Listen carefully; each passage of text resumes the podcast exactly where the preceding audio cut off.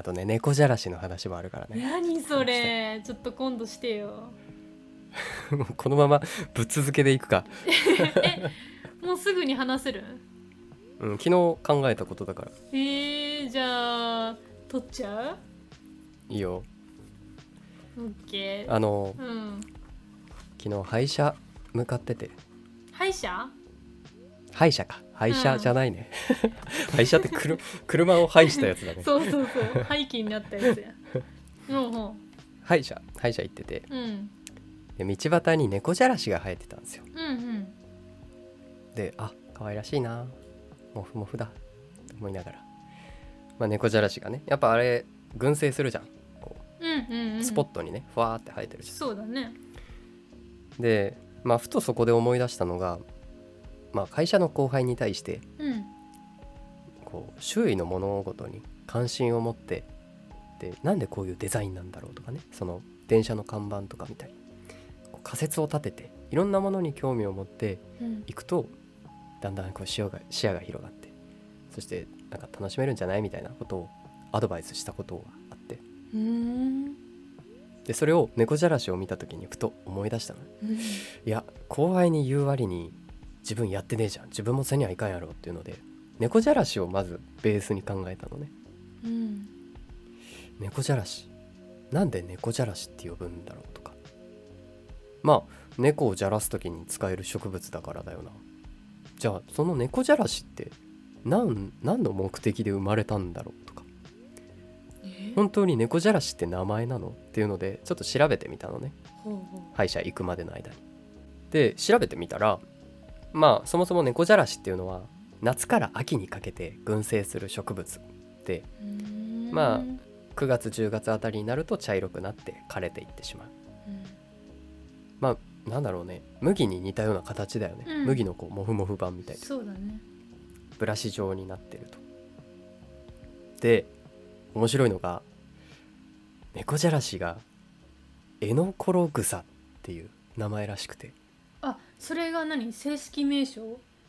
そうらしへいーでこのエノコログサはうん「え」っていう漢字がね犬っていう意味らしくて犬コログサからエノコログサになったらしいもともとはあのモフモフがうん。犬の尻尾に似てることから犬コログサエノコロググサってなったらしい。え。ー面白くね？猫じゃらしって呼んでるやつがさ語源が犬なんだよ。え。ーそうそれをちょっと発見してなんかね猫じゃらしっていう情報が先行してその先入観で見てたからさ。はあはあはあはなんかああ犬の尻尾から来たんだっていうその発想がたどり着けなくて。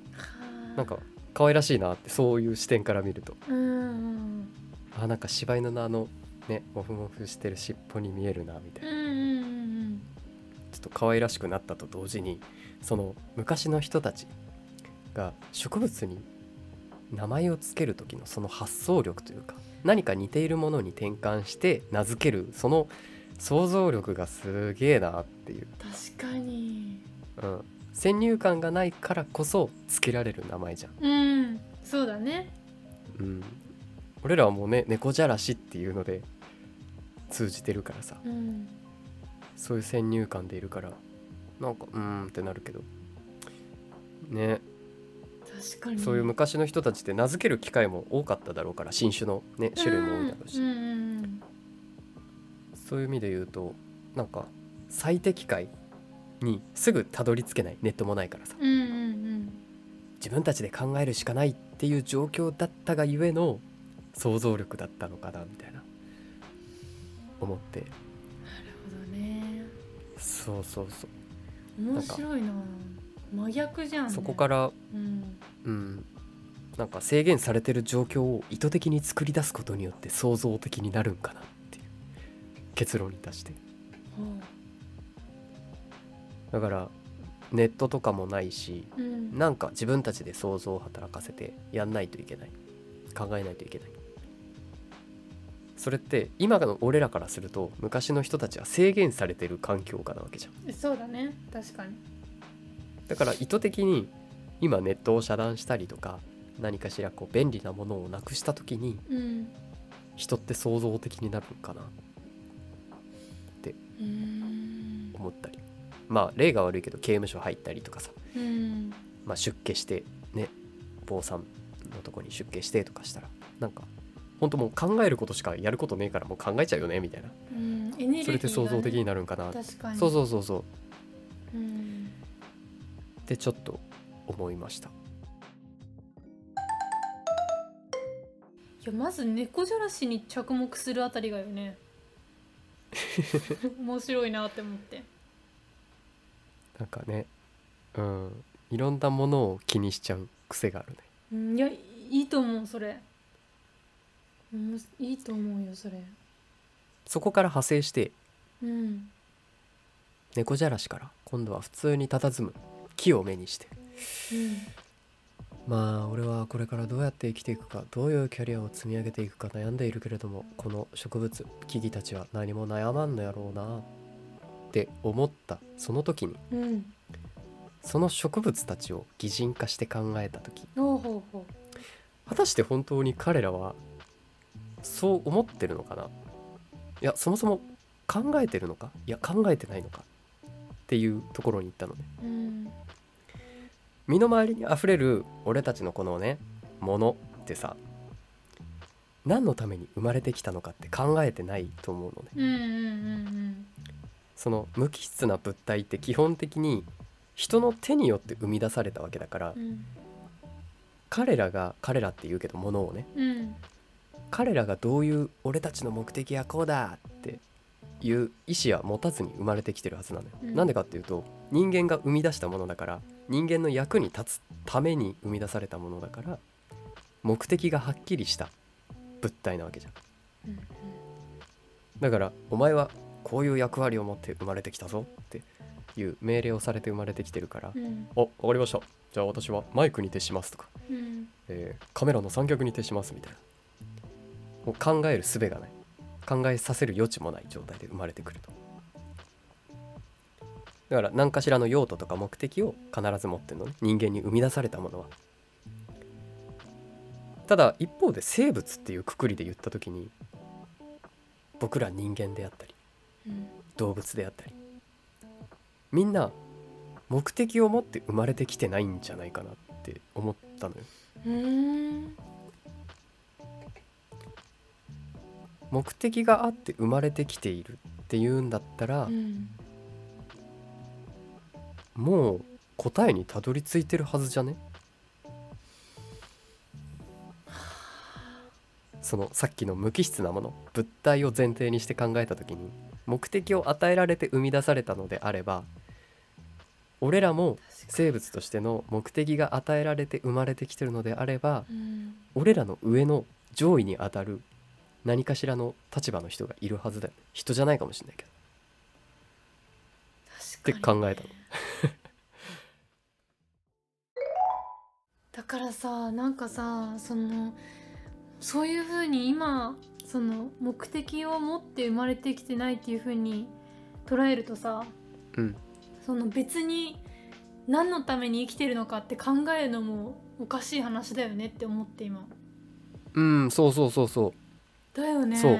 だから別にさなんかよく私は何のために生きてるんだろう何のために生活してるんだろうみたいなっていううん悩みを持つ人もいるわけで、私含めね、うん。でもそれって自分で自分の首を絞めてるというかうん。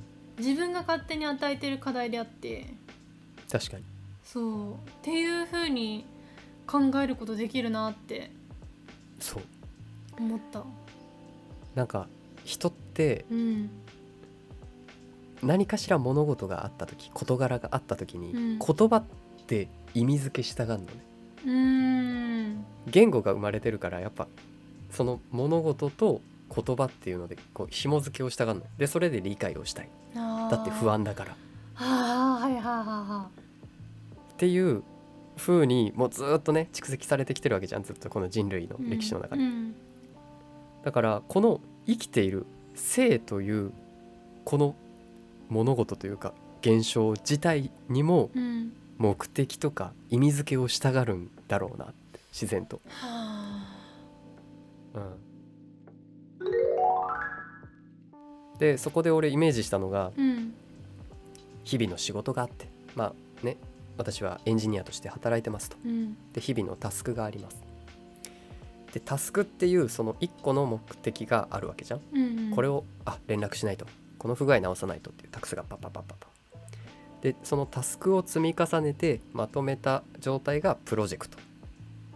でそのプロジェクトにもお客様のこういう課題を解決するためっていうプロジェクトの目的があります。うん。でまたそのプロジェクトがまた複数にわたってあってこのプロジェクトはこういう目的。こうこうこういう目的。でそのプロジェクトをまた包み込むお仕事っていう。IT 業 U が抱えるお仕事の目的っていうのがあって。いう風に流度がこうどんどんどんどん広がっていくイメージ。うんうんうんうんそしたらじゃあお仕事の目的はとかプライベートで家族での目的は友人の目的はっていう風に。それぞれのいろんな領域の目的目的目的って意味付けをしたがると。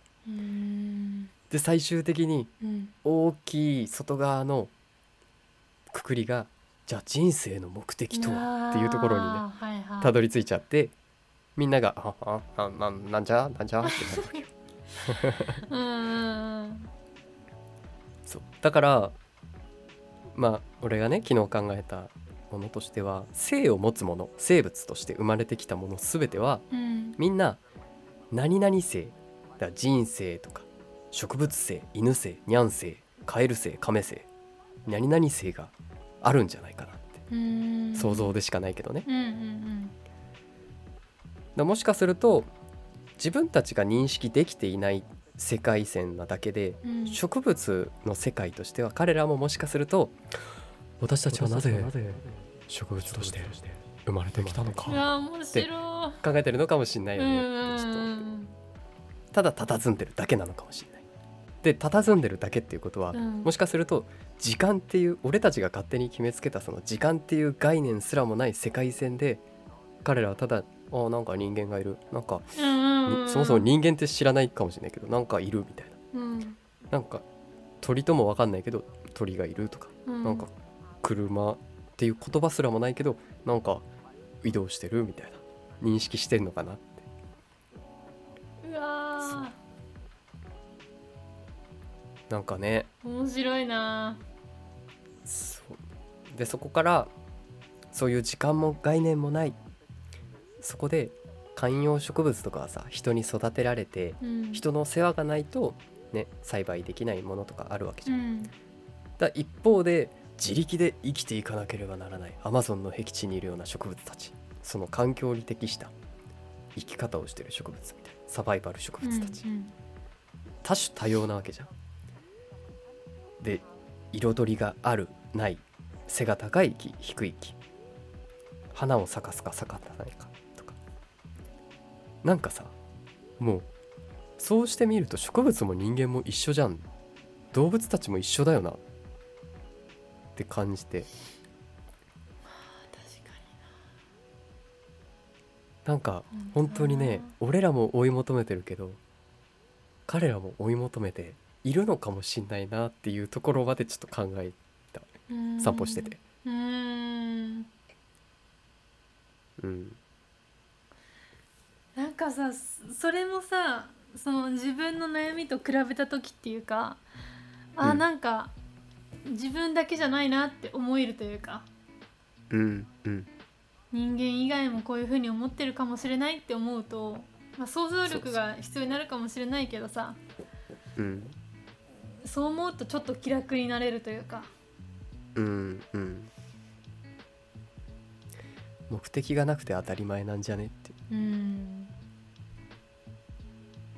確かにな。逆今いるこの生物全部に目的を与えられているとしたらうん。じゃあそれを生み出した目的を与えた上位上位機関上位にあたる何かの存在めっちゃ頭使うよね。はいあなただって小バエとか一匹一匹に目的を与えるわけでしょ？大変じゃん。確かに。確かにね。面白いな。考え方面白い。すごいね抽象的というか。まあね。まあまあまあ、多分私も結構その擬人化というかさ。うん。物とか。うん生物とかにも結構こう感情移入感情移入しちゃうタイプだから、すごく分かりやすかった。おおうん。よかった。へえちょっとそういうことばっかり考えて散歩してます。それがまたリラックス効果にもつながるしね。そうね。うん。うん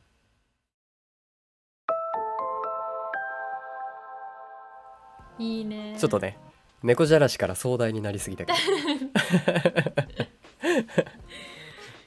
いい。ちょっとすごくいいのが撮れたな。あよかったエア拍手。風だけ風だけ風だけ。いいね。じゃあまた今度この話も多分定期的に出てくると思うからうんうんまた話そうよ。そうねうん。うんあとはちょっともうね暑いから8月の収録は避けよう できる限りもう早めにねできる限りね取りだめて、うん。うん、分かった。暑い オッケー。じゃあまた撮ろう。